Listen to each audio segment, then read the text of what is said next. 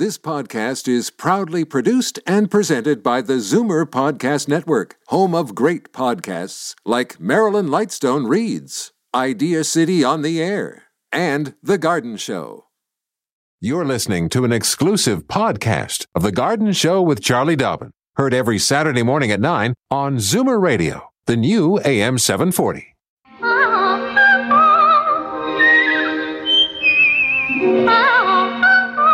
Welcome, friend, to our weekly garden party. We hope you brought along your questions because it's time to dish the dirt. On The Garden Show with Charlie Dobbin, exclusively on Zoomer Radio. Hello, Charlie. Uh, good morning, You- Frankie. You are in a sunshiny mood. I I've tell been up ya. since four o'clock this morning, Yeah, so it's like big it's smile on your face. Could it be it, it was because you dragged your poor husband Elliot in here? and he kept me company in, on Uh, the drive. yeah. yeah, yeah, There you go. Boy, what a snowfall! Now I don't know whether you got as much as Not I, as much as you. I showed You Charlie some pictures hammered. of just outside the, the back door there, the deck. Holy mackerel! But darn near a foot and a half anyway. Wow. You know, yeah. It was. It was, something very. Mm-hmm. windy at our place, though, so I have no idea what blew, like what dropped, because it was blowing around so much. Well, exactly. I walked out the back door and uh, went over my knees in a big drift, just trying to take some garbage out. Oh God. Anyway, Gotta love it. that that's it. But here we are on the garden show. Yes, we and, are. you know, the day is looking much better than I thought it was going to look. They had, I think forecasters were calling for a cloudy day, but look at it oh, outside. A lot of blue. A lot of blue in the sky. and it was nice and bright this morning. Mm-hmm. So let me give it the phone Do numbers your here. job, my friend. I have got to do my job. Okay. In Toronto, call if you like to talk to Charlie Dobbin. If not, talk to me. 416-360-0740. Then anywhere in the province, it is toll free. 1-866-740-4740. Our little mantra goes this way. Call early, call often, one question per call. And if you happen to Oh my goodness. I That's did- hilarious. I left Oh, my I- little bell. Well, that's okay. Ding a ling a ling a ling. When, That's, yeah. yeah. when I get it back, and you're a first time caller. We should put you- wings on the bell. yeah, when you think well, about it, really. I guess I left it on my desk. out I there. guess you Hmm. did. So there you go. I've done my job. Uh, well, most of it anyway. Well, Yeah. it's the way it goes. Okay. So listen, couple of things. I've Yes. got updates coming out of my ear, so Oh, let me get to it. Do you remember last week, Judy phoned in from Stratford, and she was growing a, a stub of a romaine she had bought, you know, Yeah. eaten the romaine, but had taken the, the, the little stub at the bottom, the Yeah. stump, with the leaves gone, and was had suspended it over a glass of water. Uh-huh. And now new little leaves were coming up, and she wondered, should I leave it in water or should I put it into soil? Oh. And then I said Yeah. something about roots, and she says, no, there's no roots. So here's the answer to that question. And it's actually very trendy, what you're doing, Judy. Uh, so trendy that a brand new book has just been published, like hot off the press, called Regrow Your Veggies by Melissa Raupach and Felix Lill. Uh, brand new, just uh, out as of February the 11th. So, yeah, it's that new. Two Growing weeks. vegetables from roots, cuttings, and what else? Oh, and Uh, yeah, um, something else God there. knows. But bottom line is, here's what you do. Yeah. apparently, a shallow bowl. If you're going to do that, that uh, romaine lettuce as an Okay. example. So shallow bowl, uh, just what what you've done, suspend it with a little tiny bit. You want the the stump or the stem Yeah, of just the that. bottom of that to be in the water, But a half an inch uh, covered in water. Oh, okay. You will get the leaves as you're getting, and do harvest them because more will come.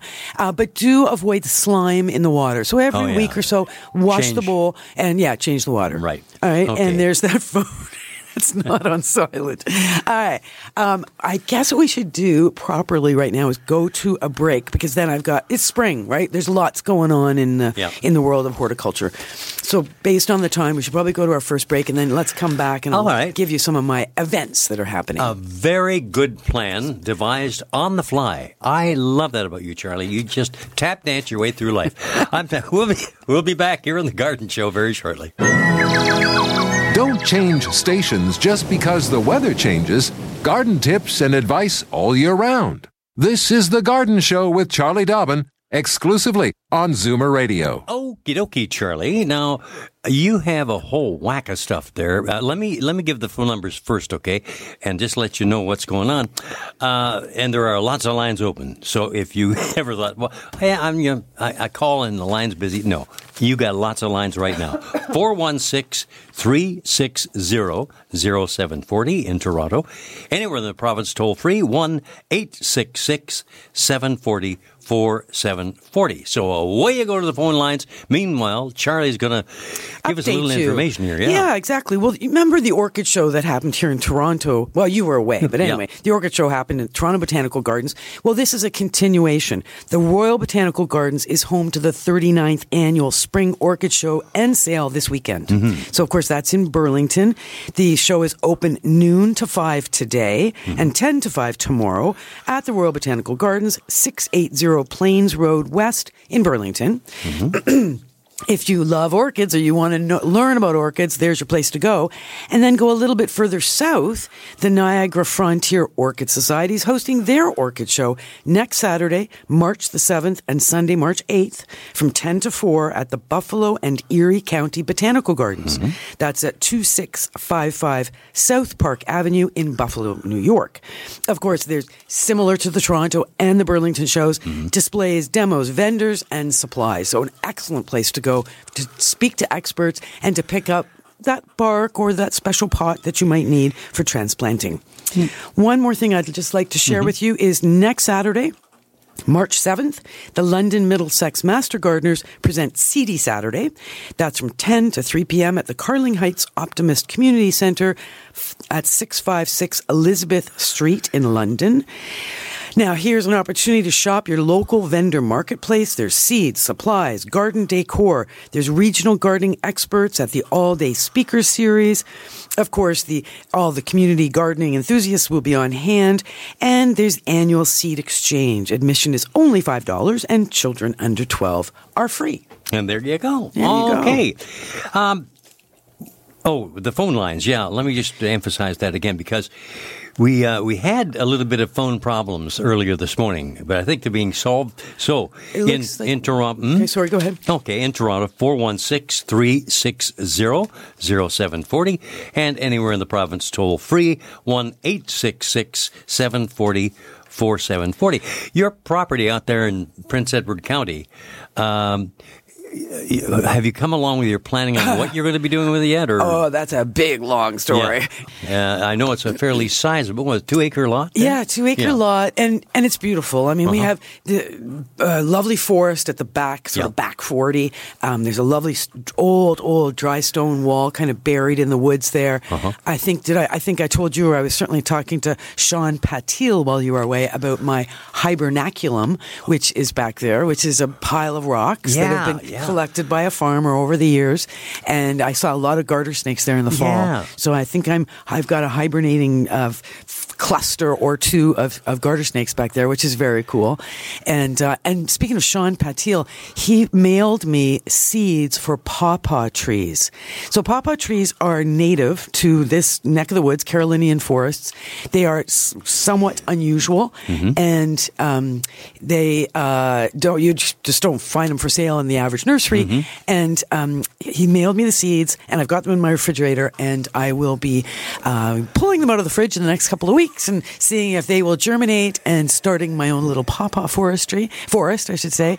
So pawpaws are are make a really neat fruit that's actually an mm-hmm. edible fruit. It's not like a almost like a mango or a papaya if you can get to the fruit Right. before the animals do. Yeah, exactly. But yeah, so I've got sort of some fun things going on that way, and the planning is is all underway to do horrible things. I shouldn't say horrible, but just seems like such so much money, right? We have to oh. pave our driveway. Yeah. our driveway is it's like a thirteen thousand dollar bill to pave a driveway. Like it's just crazy. Ye gods. Yeah. Okay. So anyway, that's that's hovering also over the, all of us, but that's part of the deal. That's part of the covenant with the county is that we will uh, be have a paved driveway. I like that. Covenant. Well. Covenant, yes. Well, look, it looks like we have somebody calling from Brantford named Oh. Ela. Okay. No, maybe yes. No. Let's try. Good morning, Ela. Are you there? Yes, I'm calling from Brantford. I'm first time caller. Oh, Hey, hold oh, on. ding-a-ling-a-ling. Thank you, thank you, Frank. And I have a 30 year old hibiscus tree. Wow. The Hawaiian, uh, Hawaiian, uh, whatever. Hmm. And it's beautiful, the largest red flowers. And I've been trying for the last couple of years to get cuttings before I lose it somehow. Oh, yeah. And I haven't succeeded. Can you suggest something? How can I root some of these cuttings? Well, I mean, right now, now and for the next two months is going to be your best time to take cuttings because right now is when you've got Right. the new growth starting on it, right? You've got Right. some nice green tips have been growing. Just the days are getting longer, plant is responding, and you're getting some new fresh growth. So what I would be doing is, you know, anytime, like I said, now and for the next two months, you want cuttings that are four to six inches long. So that's 10 to 15 centimeters long. Uh, you'll remove one or two leaves, lower leaves. And then uh, hibiscus will typically root in a glass of water, a jar of water. Um, make sure that, you know, they're tip cuttings. You're taking tip, little cuttings from the tips of your plant. And they are, they are typically quite easy to root. Have you tried doing that before? Yes, I did, and I I uh, I have done it in the past, but uh, I haven't succeeded. I even tried it in vermiculite with roots uh, uh, a potter, but Oh. I am not succeeding. Well, a, a time of year matters. So is it possible that you were doing that in the fall by any chance? no, because I usually give a good trimming to my Oh, tree yeah, uh, end of February, March, because it grows huge then. Wow. Yeah. Well, there's something funny going on there. Rooting hormone is good if you've got the rooting hormone Okay. called Stim-Root. You Right. dip dip your cut end of your little cutting into water, then into the powder, then knock off the excess. And yes, vermiculite works. Just make sure you keep it moist. Okay. Yeah. Um, sunny, reasonable, bright spot. Doesn't have to be sunny. Uh, remember, with no roots, the plants can sometimes suffer for lack of water. So sometimes we'll put a little bit of saran wrap or a jar over top, make kind of a little mini greenhouse, keep the humidity around the cutting. uh but again, not in direct sunlight if you're doing that. So basically, you suggest the same thing what I have been Whoops. doing. I'm an avid gardener, and I have oh, you wouldn't believe the plants and shrubs and everything I have. So Yeah. Uh, yeah. What you've been doing sounds right. I'm not sure why that wouldn't have worked. Give it another go. Okay, All okay, right. I will do that. Thank you so Thanks much. for calling. Thank you very much for uh, That's giving me a unusual. ring. Yeah, because hibiscus are so vigorous. Mm-hmm. And like she said, she's had it for 30 years. And it's red. The reds are the most vigorous. We've got to pull a halt to the side of the road momentarily. We have some commercials we have Ah, to get in yes. Oh, indeed. yeah, that's right. This show is sponsored, for heaven's sakes, you know. uh, and we'll be back to say hi to Maureen in New- North York here on The Garden Show with Charlie Dobbin. Fur and feathers and bugs of all size. There's more going on in the garden than you realize. Should small creatures become a big problem, then you've got The Garden Show with Charlie Dobbin. Exclusively on Zoomer Radio. Here we are. Yes, and I just ran out to the uh, workstation to get the bell. I got We've the bell. got the bell. First time callers, come Well, yeah. on down. So, you know Well- what Maureen is calling about is uh, drying tulips. Okay. So I get the sense that maybe somebody, somebody special Mm-hmm. gave her a bouquet of tulips or some special color or something, and that she's wanting to preserve the flowers. You know how sometimes people do that with Yeah. Mm-hmm. roses or something that's been given as a Hang gift. upside down sort of thing, yeah. except that doesn't work very well with tulips. They tend to just drop their petals Yeah, and you've got green stems and not a lot else. Now, there is a suggestion I see on the web that is prior to doing that upside down air drying, Mm-hmm. Yeah. when they're still fairly, they're, they're still, the petals are still quite vibrant, uh, you pull out some hairspray. And a little bit of hairspray, which is of course a clear lacquer, Mm-hmm. will help hold those petals to the plant. Oh, and so a very light spray all around the, the flowers of uh, Uh-huh. the hairspray, and then the upside down air dry uh, in a in an airy room. Right. right, Right. So that's a suggestion. If indeed Maureen was calling about cut tulips, otherwise tulips uh, are easy to keep forever and ever and ever because the bulbs, of course, just Mm-hmm. Keep coming up. All righty. Uh, the uh, gremlins are attacking our phone system, but let's see if we can haul in another caller here. Uh, and a first time caller, too, might Oh, I nice. say. Hey, that's for Ray in Etobicoke. Hopefully he can hear us. Yeah. So what Ray is calling about Okay. is how to kill an English ivy. I love it. Oh, really? Because you know what? Uh, it's a really good question. English ivy has become a very invasive plant, like a really big problem. Um, hmm. We used to think that English ivy was, you know, nice. It grows in the Yeah. shade. It's vigorous. It's green. But, you know, they'll go up trees. They'll strangle trees. They'll go, you know, all kinds of parts of your garden where you don't want them. Oh. And before you know it, they're down the neighborhood. So they grow, English ivy grows as a ground cover or as a wall cover. And I know I had this problem back in my Richmond Hill garden where, uh, I actually hired my son and all his friends to come and help dig out English ivy Oh, man. because the roots are crazy. They- It's like Go forever. well, kind of it's things. like they're like tree trunk roots. I mean, you think it's just a simple plant with shallow roots, but no, you got to really dig down and get the roots and out. you can't leave any of them. No, you they'll can't leave right any of them. back in. So honestly, Ray, to get rid of English ivy, how to kill, I guess depending on where Ray Ray's um, English ivy was Mm-hmm. growing, if it's a case, I mean, yeah, it's hard to say. If it's a case where it's a ground cover and it's covering the garden and you want to get it out of there, obviously you can pull and pull up all that you can see. It's Mm-hmm. an evergreen plant. It's there year round. Wait till the spring, get in there, cut it, pull it, do what you can, and get all the roots out. If it's one big old plant with a serious root system that's either up your wall or up a tree, you may need to be a little more, um, you know, serious than that in terms of destruction of the root. Mm-hmm. So depending on where the root is. Righty ho. I had a Boston ivy once that I unfortunately planted up against the house because I had this vision of how great it was going to be, and then Yeah, ultimately it wasn't what I wanted, and it was a big mistake, and it was very hard to annihilate that Boston ivy. I Would eventually. that be uh, cause damage to your foundation? no, more to no? the brick, the mortar. Oh, okay. And leaves. They got little suckers, eh? They hold on to the Oh, walls yeah. with these little Mhm. suction pads, and they leave all the suction. And wasps make their nests inside. Like it's all. so just- it's not- not it's good. Ultimately, not good. So, like I said, big mistake. Yeah. We learn. We learn by doing stupid things, right? but um, uh, anyway, we eventually got out um, road salt. Road salt. Poured that Oh. on the root. That killed it it just it. fine. Boom. But of course, it does make the soil in that area toxic. So you don't Yeah. do that where you've got a garden. Um, so yeah. So Ray, you know, let us know if you can uh, more if I haven't answered your question. Which reminds me, we are rebooting our system. But if anybody would like to, get, if you've phoned in and I've tried to answer your question and I haven't done it quite right, feel free. You can email me. And keep in mind the podcasts Mm-hmm. too. Uh, I think it's usually by about Wednesday that the garden show will be on podcast, which you can get to simply go, by going to Zoomer Radio, Mm-hmm. the web page, and it says, you know, shows, schedules, and there's Hosts, podcasts. um, podcasts, that's right. And then Scroll you down there, to the and we're there show. for what the last eleven years. I think so. Yeah, going on twelve years. Yeah, yeah. Or my email address here at the station is C, my initial C for Charlie, dot Dobbin. So C dot D O B B I N at MZ Media. That's one word, Right. mzmedia.com. Gotcha. Okay. And so there's that. If I haven't answered your question thoroughly, You know, I'm looking at the date in the calendar, of course. It's oh. leap year. It's the Oh. today's 29th. Leap Day. Yeah, leap Happy day. Leap Day. And so you've got a little information about leap Day. I did my research. Oh, you are are you interested? Yes, I am. Okay. In some places, Yeah. Leap Day has been known as Bachelor's Day. Whoops. Here we go. A man was expected to pay a penalty, such as a gown or money, if he refused a marriage proposal from a woman on Leap Day. Because Oh, really? traditionally men propose to women, right? Yes. But on Leap Day, women are allowed to propose to men. This is going back Uh-huh. in history.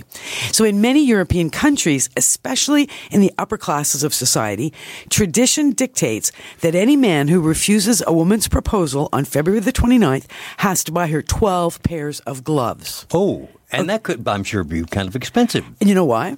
Because the intention is that the woman can wear the gloves to hide the embarrassment of not having an engagement ring. How During the Middle Ages, there were laws governing this tradition. Like, this is serious stuff. well, I'm telling you, Bachelor's Does- Day, Leap Day. does that does that still exist in some uh, countries? You know, or no? I don't think so. I I, am hoping Yeah. this is really, really old, old. But but it is fun. I mean, you, you, Yeah. you right off the top of your head, you were wishing happy birthday to who? Uh, couple of people. Oh, Glenn Miller and Oh, uh, Glenn- Jimmy Dorsey. There you go. Yeah. Mm-hmm. And they're born on the same year, you said. So that's Okay. cool. Uh, all right. Well, We I- might we might have a call coming in we here. might We not might- have a call coming well, in, but we can try. Jim not, fr- calling in from Strabane. Let's see if J- Jim's on the line. Good morning, Jim.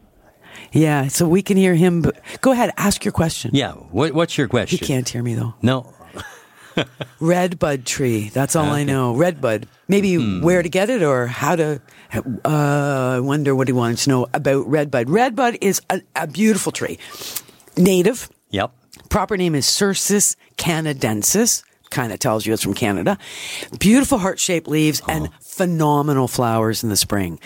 Glow in the dark, bright fuchsia pink flowers that are tucked very tight along all the branches, the tips of the um, stems, branches. It's a fair, it's a zone six plant. So you've got to live in a mild enough part of Ontario to be able to grow this plant or Yeah. uh, parts of New York, obviously, you could grow it as well. Certainly near the lake. I, I planted one at my brother's house when I did his Yeah. garden design, and it's lovely. It does very, very nice, uh, nicely, grows very beautifully there. But I'll, um, but it's not a hard plant to grow as long as you're mild enough. Uh, I, I first time I ever saw one in full flower was I just outside Chatham, your part of your Yeah. Mm-hmm. old stomping grounds when you were a kid. And it was this big monster tree, like, you know, 40 foot tall old tree on a farmhouse, farmstead, as I'm driving along some country road outside Chatham, glowing pink. And I slammed on my brakes. I was like, what is that? And I, you know, by stopping, I was able to see more clearly Yeah. that that was a like a full grown Cercis canadensis. They don't get that big into the Toronto area. Mm-hmm. That was down in the banana belt there in Chatham area. So lovely, lovely tree. Now we we mentioned, of course, this being uh, Leap Day. Yes. Uh, and so tomorrow, first of March, Mm. a lot of people now are going to start to get cranked up. Like how long? If, uh, come know in like a lion, goes out like a lamb. You know, or right vice versa. Uh, w- folks are getting really turned on about getting their gardens going, and a lot of people are now starting to grow stuff inside. That's right. To get prepared to Particularly the millennials. and what have you. Yeah? Did you know that the millennials, in my experience, got- Oh, really? partially because I'm teaching Yeah. so many at the school, but even in my my children and their friends, they're all about starting seeds, vegetable Oh, seeds. isn't that interesting? Uh, edibles. They Uh, love their edibles. Is this a, a, a much improved situation regarding that as opposed to past years? Or Uh, well, it's no, seed. new? uh, like the vegetable seed business really took off about started about ten years ago and hasn't abated whatsoever. But it's just interesting because we tend to think, you know, we, we sort of stereotype that gardeners Mm-hmm. tend to be the retired crowd that has more time on their hands and they're going to putter around in their gardens and Yeah. grow some African violets.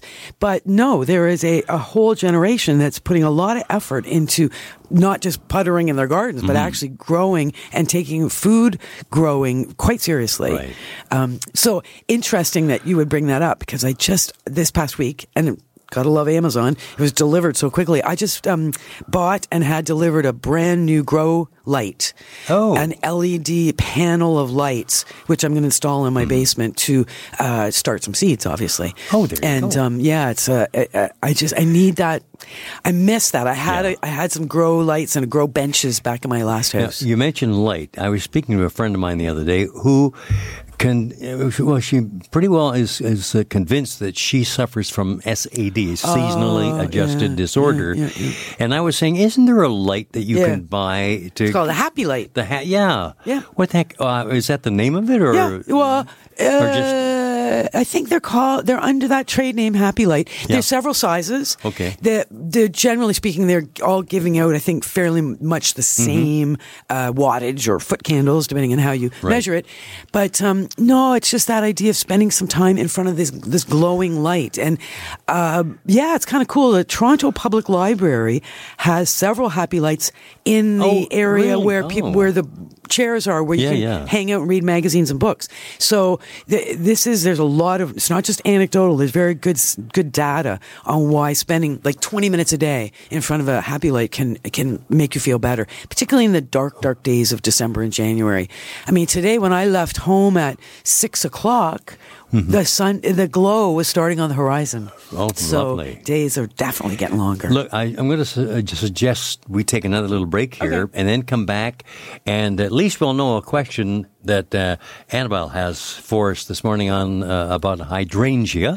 so we'll we we will deal with that. Charlie will deal with that. I'll simply direct the phone call over to her. Okay, back in a moment here on the Garden Show with Charlie Dobbin. Daffodils and daisies, bluebells and begonias, forsythia and foxgloves, marigolds, magnolia, lavender and lupins, dahlias, delphiniums, stalks, phlox, hollyhocks, tulips and sweet williams. You've picked the right place for everything floral.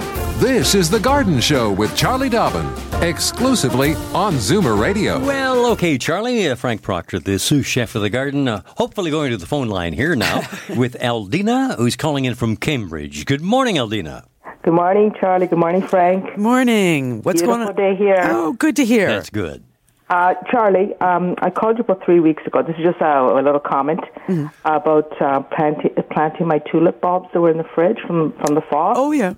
Well, within less than a week, I had some about two inches up from the pot. Okay. So I'm very excited. Nice. I can't wait to see the flowers.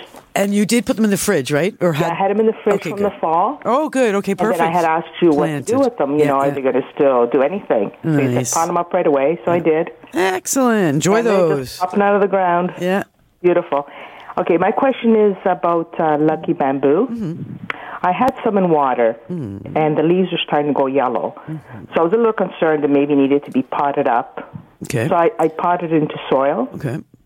and uh, I haven't seen any improvement as far as the yellowing. And another thing too is I'm finding that the soil doesn't seem to be, you know, drying up. It's been about a month. Oh my. Well, okay, so Okay, so it was the lucky bamboo is actually a form of dracaena that is grown typically in a vase of water, oh. and sometimes with little stones in the bottom, and they are considered a you know a lucky plant, an easy care plant. So you could have just left it in water, or you could plant it in soil. The thing is, when it's in water, the roots that have grown are designed for water. Oh, So what's happening now is different roots and more roots have to grow. So the fact that you put it into soil and you put it into a clean, fresh uh, potting mix of some kind, I assume. Yes, I did. That was, you know, sort of sterilized straight out of the bag. You watered thoroughly once. And for now, what I would do is it likes to be in a bright spot. It does not have to be in direct sunlight, but it definitely needs to be in a bright spot in your home. Okay. Do not water until that soil feels quite dry. It could be two months from now. Don't worry about it. When it when it is time to water, at that point you could consider mixing up at half strength an all-purpose fertilizer, and that will help with that yellowing. So that because Like you said? Part half strength yeah. So if Okay. the if the fertilizer package like a Miracle-Gro for example says five mils of the blue powder into one liter of water you're going to go five mils into two liters of water or Okay. you know half a teaspoon into one liter. Either way just mix it so it's a, so it's just half strength and then do water thoroughly when it's time to mm-hmm. water again with that that half strength fertilizer. And i think you find that yellowing will very quickly disappear. But make sure the plant is in a bright spot and you did put it in a pot with drainage right? Yes. good. Yes. perfect. You did good. Yeah, I was just curious as to why it's taking so long for the soil to dry. The it never occurred to me that about the, the those roots. yeah yeah. Yeah, I never thought of it that the, those roots are not the same as um, the roots that grow in the soil. that's right. So just give it some time. It's a pretty tough okay, plant. right, yeah. oh it's likely going to be just fine Okay, Okay. because it was so beautiful, but I was worried about the yellowing. I had it for Yeah. several years, Yeah, and it was looking really beautiful. I just didn't want it to continue with the yellowing. That's so right. I decided Yeah. uh, pot it up in the in the soil. makes sense all right well good luck i think I it'll was be glad I fine could get through. yeah, thank you. I'm glad you were able to as well. yeah. Congratulations. Thank you. Happy Leap Day. Let's see if we can make that wondrous thing happen all over again. Um, now, I think we might have Lorraine on uh, online from Mississauga. Good morning, Lorraine. I'm from Cambridge. Oh, Oh, okay. Is this Cambridge. Oh. Diane? Oh, is this Diane then? No, it's Lorraine from Oh, Cambridge. oh, okay, okay. Oh, okay. Oh, got it. Okay. All right, gotcha. All right, good morning. Hi. Aldina's Um, nephew, I don't know if you neighbor. could answer this question. Um, I was wondering when is it too late to tap a maple tree for syrup or do anything about that? Oh, not at all. It's hardly started. Okay. Yeah, we we had some nice warm days. What about uh, ten days ago? Yeah. Uh, sunny, warm days, and the sap was running quite fast. And so the people that are the maple syrup folk were out there starting the process. But it's been cold since then, so all the sap would have stopped running. Next week, we're going to get some warmth, and the sap will start to run again. And it will, pro- depending on the weather, it's likely to run for the entire month of March. Yeah, and it's eh, that's an experience that all certainly kids Yeah. should be taking Yeah. part in, Yeah. where they drizzle that uh, sap Or- over the make the snow, clean snow. Oh, make a taffy right I there. know it's so good. Can't but forget you know what I love? I love the sap. I love the sap before it's boiled down to a Right. syrup. It's just it's like an elixir of of the gods or something. It's just magical. Yeah. The the it's water, right? But it's just got that little hint of sugar, Sugar. maple. Yeah, So yeah. good. Oh, gotta love it. So you know, Lorraine, you got lots of time. If you've got a maple that's begging to be tapped, you've got time to to fool around and get that organized. And just be, you know, do your research. Don't over tap. Obviously, don't overtake the sap because the plant needs some of it in order to grow. But it's certainly um, any maple will provide sap for you if you want Okay. to, to do that. Uh, once again, uh, we have to screech to a halt momentarily uh, to have a few commercials uh, from our fine sponsors, and we will come back to say hi to Anne in Wyoming, Wyoming, Ontario, my friends. Don't get too shook up there. Okay, back in a moment. Don't change stations just because the weather changes. Garden tips and advice all year round. This is The Garden Show with Charlie Dobbin, exclusively on Zoomer Radio. Well, Charlie, off we go to Wyoming. Hey, good morning, Anne. Welcome to the show. Good morning. Morning. I always like to say I'm from Wyoming and just see people's response Yeah, exactly. when they look at me. um, my question, Charlie, is about um, a Norfolk Island pine. Yes. I bought it at the well-known nursery place of Walmart. yes.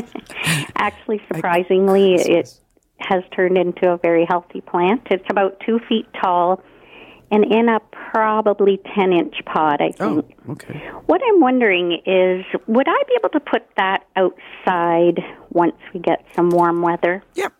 You can. It is a tropical plant, so wait till we're frost free. Okay. And then do the very gentle introduction to the real world.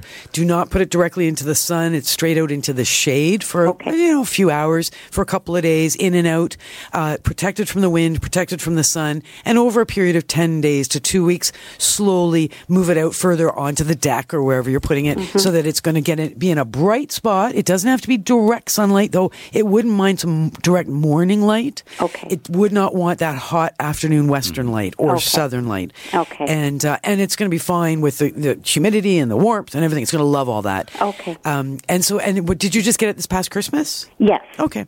So they are a lovely plant. Um, the one thing you're going to watch for, if it's looking good now, you're probably, you know, good to go for this spring and summer.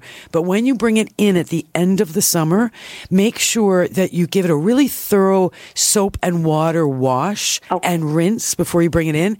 And then when it's in the house, do whatever you can to maintain humidity around the plant because they are very susceptible to spider mites. Oh, okay. And spider mites show up when our furnaces are on, when it's hot and dry. Okay. So um, otherwise, uh, yeah, great plan, and, and they're sweet, right? You know, it's like a Yeah, miniature like Christmas little tree. miniature Christmas tree. Yeah, with if you put little miniature ornaments, they help. Yes. Mm-hmm. hold up quite well.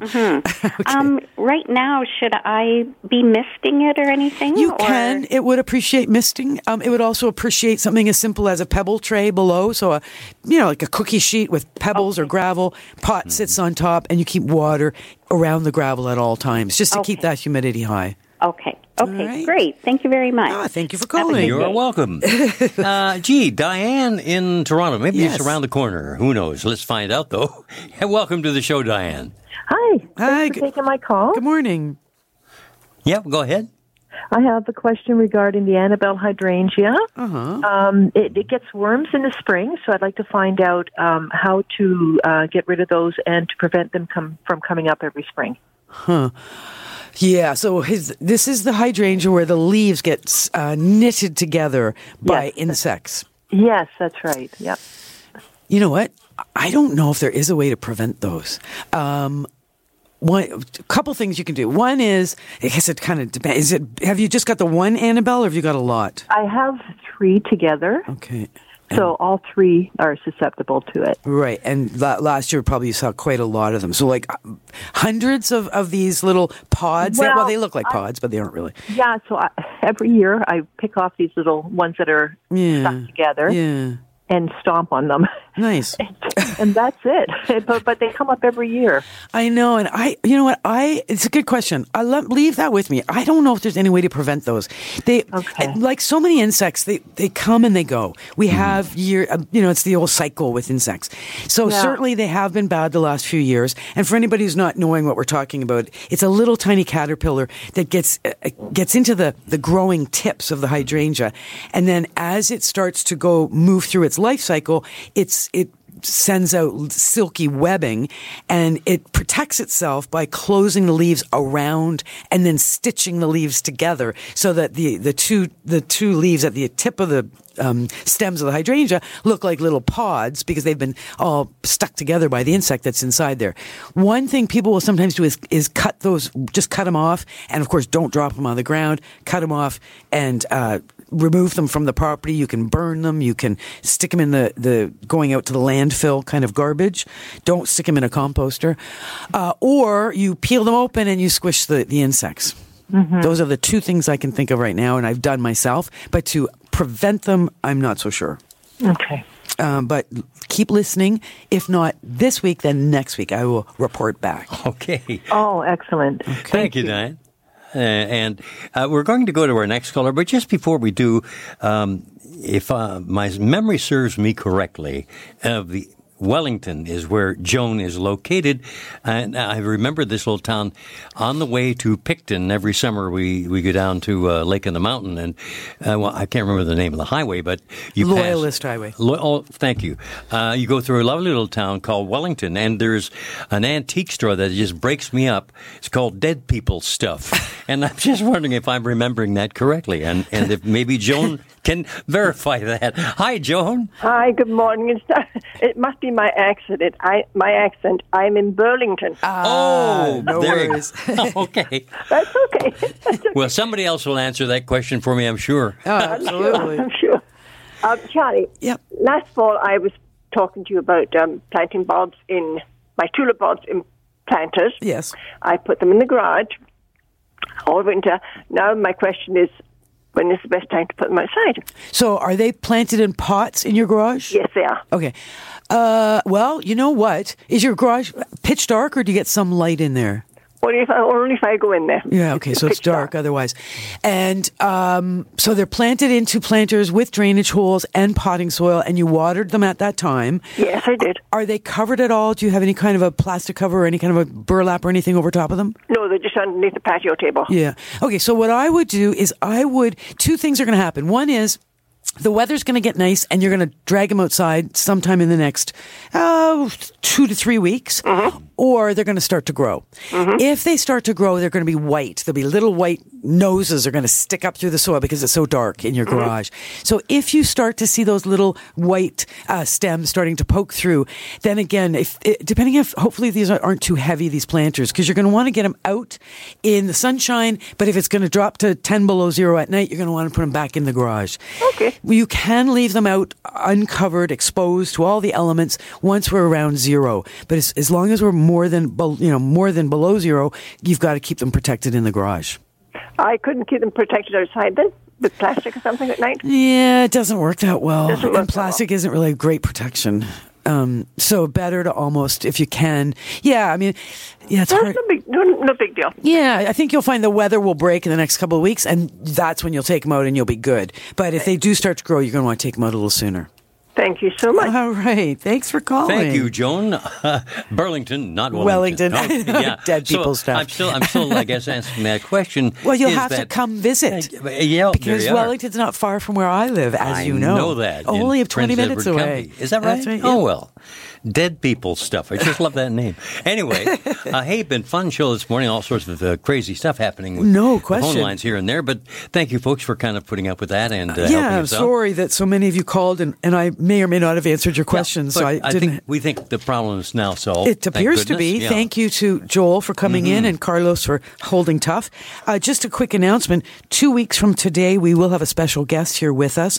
Her name is Tara Nolan. She's quite well known in the horticultural industry. She's quite the author. She's uh, penned several books, and she's got her latest book is just, you know, hot off the press. It's called Gardening Your Front Yard. And then the, I think the subtitle is something about big or small, great ideas for, for cool ideas Mm-hmm. Yeah, yeah. for ways to garden your front yard. So, and she's lovely. Tara is lovely. She And the other Hamilton. book we mentioned right off the top of the show was growing uh, from oh dear. Re- I think it was regrow your Yeah. scraps or something. Yeah, that's right. Oh no, there it is. New book. Yeah, regrow your veggies. right. Yeah, so I, I'm just promoting that one because it would kind of made sense based on the uh, call that we had last week from uh, uh, the question of you know how do I regrow? How do I keep eating my romaine? Don't give up. Don't throw anything away. Just keep regrowing. I can hear the boys next door Yeah, revving- gunning the engines. revving the engines. Dave's Corner Garage uh, on the way Yeah. here on Zoomer Radio. I'll be back a little bit later this afternoon from two to three thirty. You will with live in the city. Yes, and That's then uh, tomorrow a big four-hour extravaganza, I the big band do it. Sunday night. Good for you. And uh, yeah, I hope a lot of folks will tune in for that. Well, happy leap day, everybody. Yeah. See y'all again. This has been an exclusive podcast of The Garden Show with Charlie Dobbin. Heard every Saturday morning at 9 on Zoomer Radio, the new AM 740. This podcast is proudly produced and presented by the Zoomer Podcast Network, home of great podcasts like Marilyn Lightstone Reads, Idea City on the Air, and The Garden Show.